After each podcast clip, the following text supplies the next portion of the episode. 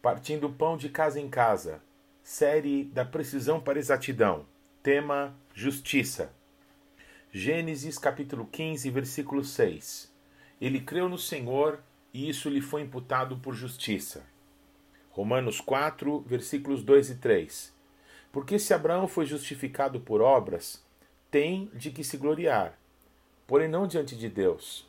Pois que diz a Escritura: Abraão creu em Deus e isso lhe foi imputado para a justiça.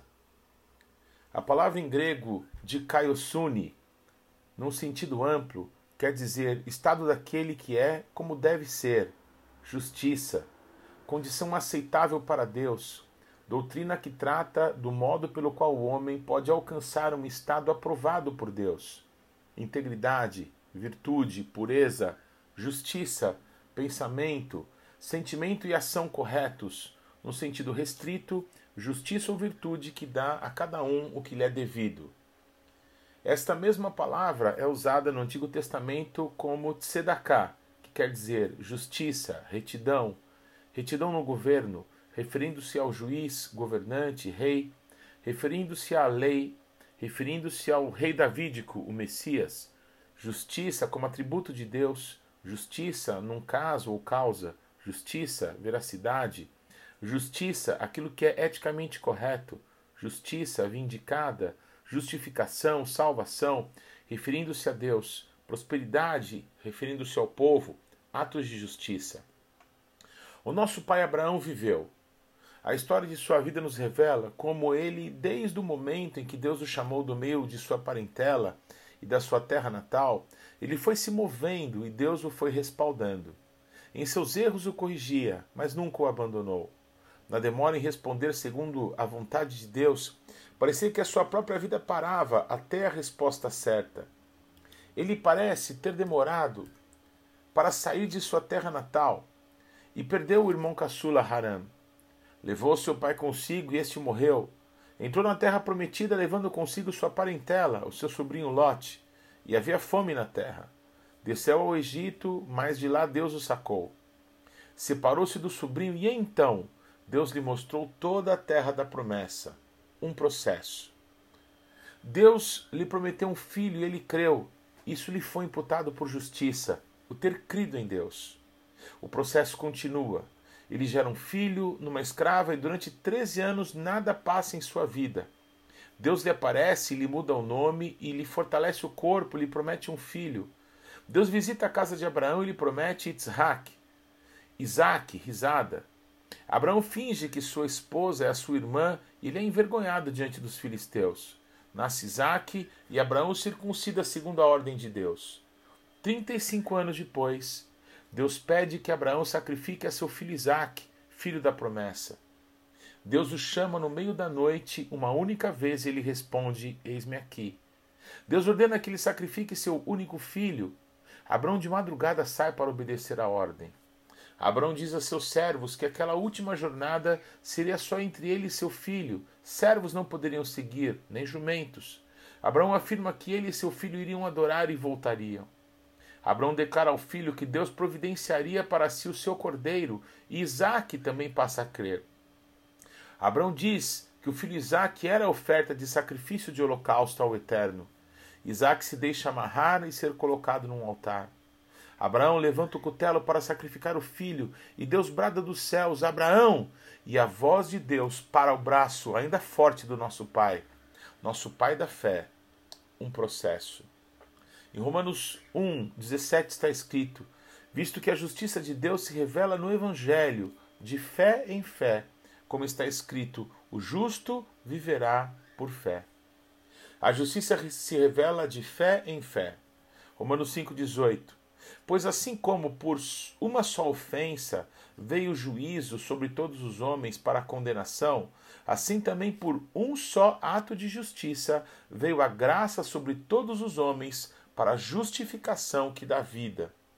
Enquanto a justificação se deu exclusivamente através de Jesus Cristo, de uma vez por todas em nosso favor, a justiça de Deus é um processo que vai nos conduzir, que vai nos levar e cujo combustível para uma verdadeira transformação é a fé em Deus, no seu Espírito que iniciou uma obra em nossas vidas E como foi com nosso pai Abraão, assim será conosco, nos conduzindo, nos perdoando, nos moldando, nos tratando, se calando, até que possamos ouvir com tal clareza a sua voz e possamos confiar totalmente, seja lá no que for que ele nos peça. Pois sabemos que a nossa esperança não está presa apenas a esta vida, pois em Hebreus 11, 17 e 19 está escrito: pela fé, Abraão, quando posto à prova, ofereceu Isaque estava mesmo para sacrificar o seu unigênito, aquele que acolheu alegremente as promessas, a quem se tinha dito: em Isaque será chamada a tua descendência, porque considerou que Deus era poderoso até para ressuscitá-lo dentre os mortos, de onde também figuradamente o recobrou. Em João 11, 25 e 26 está escrito: Disse Jesus: Eu sou a ressurreição e a vida.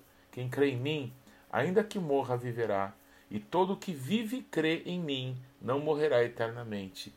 Fé nas nossas atitudes ou atitudes por nossa fé em Cristo Jesus? Que fim proveitoso entender sobre isso? Devemos agir como santos, procurando não fazer o mal para ninguém, e naturalmente não matando, roubando, violentando qualquer pessoa, pagando nossos impostos, respeitando as vagas de deficientes e idosos nos estacionamentos, tendo plano de previdência privada e seguro da Sul América, além de entregarmos nossos dízimos calculados até nos centavos, para sermos achados como servos bons e fiéis, cheios de excelência, como se costuma dizer por aí, ou perceber a cada dia, a cada Shabat, como foi esse dia, o que erramos, o que ainda não mudamos, o que precisamos entregar a Cristo, o que nos falta para manifestarmos o Cristo em nós. E então, pela fé, com resignação, humildade, um verdadeiro desejo de mudança, entregarmos mais essa área de nossas vidas nas mãos de Deus, para que mais uma vez possamos viver o sobrenatural e esse processo de justiça se dar em nossa vida, como desde o pai Abraão se vem realizando, por fé.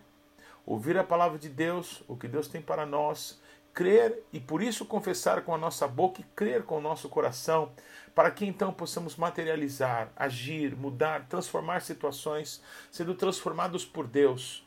Um processo. Quanto tempo temos para esse processo? Para o pai Abraão, o processo começou. Se contarmos somente desde a terra de Arã, onde morreu seu pai, aos 75 anos, ou seja, ele já tinha vivido muito, uma longa vida do jeito dele mas a partir daquela época ele começou a ser conduzido pela voz de Deus, um processo. Aos 135 anos ele entregou seu filho Isaac, 60 anos. O processo na vida de Abraão demorou 60 anos, uma vida. E com Dimas, nome dado pela tradição cristã ao ladrão, que foi salvo, pois crucificado com Cristo o recebeu em seu coração. Poucas horas. Ainda hoje estarás comigo no paraíso. Para Dimas, a justificação foi realizada por Cristo ali do seu lado. Ele merecia morrer daquela maneira, Jesus não. A justiça, por meio da fé daquele homem, o aperfeiçoou para o momento em que as suas pernas foram quebradas. Ele pudesse suportar aquela dor por algo maior que estava proposto e no que ele de fato creu justiça de Deus. E você? Quanto tempo ainda lhe resta? Viva para Deus, viva por fé em Cristo Jesus. Perceba em seus caminhos quanta coisa ainda precisa mudar. Perceba quantas promessas lhe foram feitas e creia em Deus, que sua fé nele te impulsione a viver todas as suas promessas. Amém.